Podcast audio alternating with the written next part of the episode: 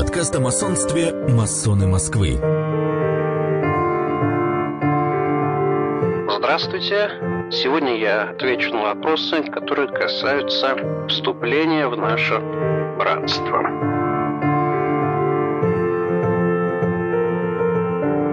Масоны Москвы. Какие требования предъявляются к человеку, желающему стать масоном? Основные требования кандидату сводятся по ритуалу к тому, что он должен быть человеком свободным и добрых нравов. Первое из этих определений в наше время, естественно, несколько потеряло свой смысл, зато нравственным качествам потенциального кандидата уделяется огромное внимание, для чего с ним проводятся предварительные беседы и при возможности также беседуют с его знакомыми. Потенциальный кандидат должен быть мужчиной старше 20 года, для детей масонов старше 18 лет. Во многих юрисдикциях, например, в США, возрастной ценз снижен до 18 лет для всех потенциальных кандидатов, верующим в высшее бытие, в Бога, а также в бессмертие души. Поскольку масонство является человеколюбимым обществом, целью которого, в частности, является оказание помощи ближним посредством благотворительности, а также поскольку членство в братстве подразумевает регулярную выплату членских взносов и прочих сборов, потенциальный кандидат должен обладать определенным материальным статусом, каковое условие ни в коем случае не является для него обременительным, так как все материальные вопросы в братстве решаются с учетом реальных возможностей братьев.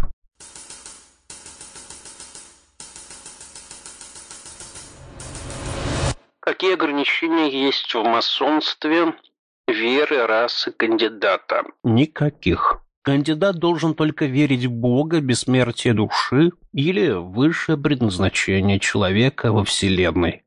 Определенные ограничения на членство в братстве вводятся наоборот некоторыми конфессиями. Например, до самого недавнего времени действовал запрет на членство в братстве для приверженцев римско-католической церкви.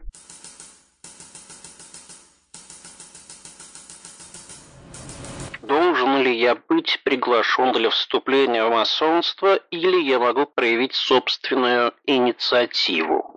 Масонство не является сектой или миссионерской организацией и не вербует своих членов в обществе. Если же вы будете ждать, то будете ждать вечно. Масонский принцип – не вербовать сторонников. Даже если рядом с вами наш брат, он не имеет права пригласить вас в орден.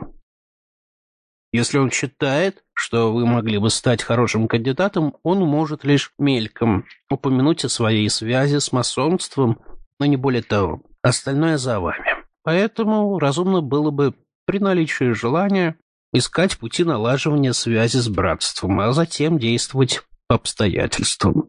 Например, сейчас вы слушаете этот подкаст, а в описании к нему есть ссылка на наш сайт, где представлена контактная информация для связи с нами.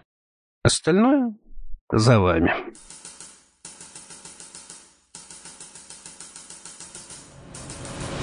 Я хотел бы стать масоном. Что мне делать? Если вы знаете кого-то из масонов, обратитесь к нему. Если нет, то рекомендуем вам обратиться в Объединенную Великую Ложу России через форму подачи прошения на нашем сайте, ссылка в описании к этому подкасту. Будьте готовы предоставить о себе подробную информацию. Просим вас понять, что быть масоном тяжело огромное число требований предъявляет к человеку это высокое звание, и нужно найти в себе силы соответствовать ему. Надо также искренне верить в Бога. Пожалуйста.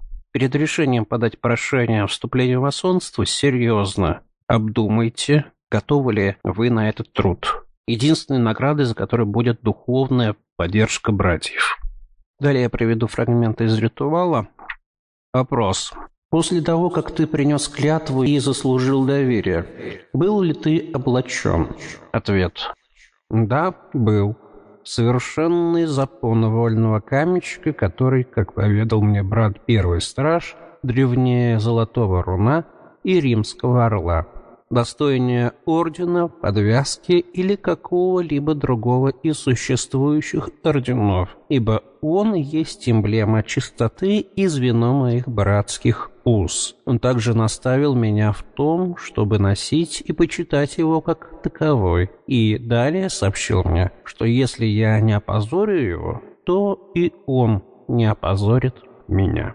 Обычный порядок посвящения УВЛР предусматривает, что кандидат пишет петицию. С ним беседуют не менее трех братьев-мастеров. После этого вопрос обсуждается руководством ложи.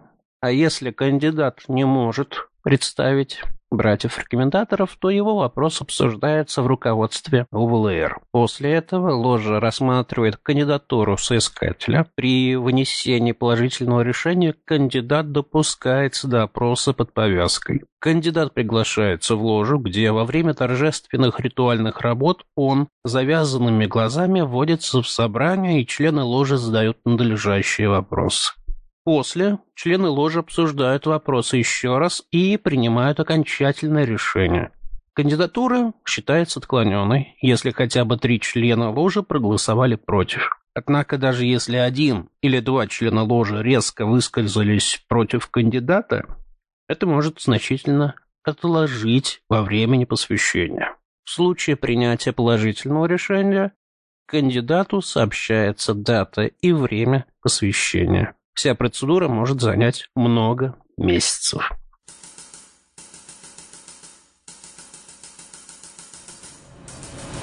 У меня нет рекомендаторов. Могу ли я стать масоном? Да, но в этом случае процедура приема будет несколько усложнена. Вам придется пройти больше собеседований, и мы не скрываем. О вас будут наводиться справки.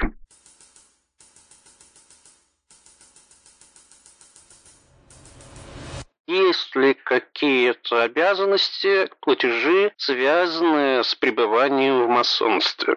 Да. Ложи несут расходы и нуждаются в финансах. Обычно масон платит ежегодный взнос. При посвящении в первый градус масон платит также разовый вступительный взнос. Тоже учитывает стоимость проживания в данном городе, трудности экономической ситуации, текущие потребности самой ложи. Сумма взноса устанавливается в пределах посильных для брата. Однако эта сумма ощутима и не является символической. Если решение вступить в число строителей символического храма истинного созрело, вам необходимо заполнить форму прошения по ссылке, которая размещена в описании к этому подкасту.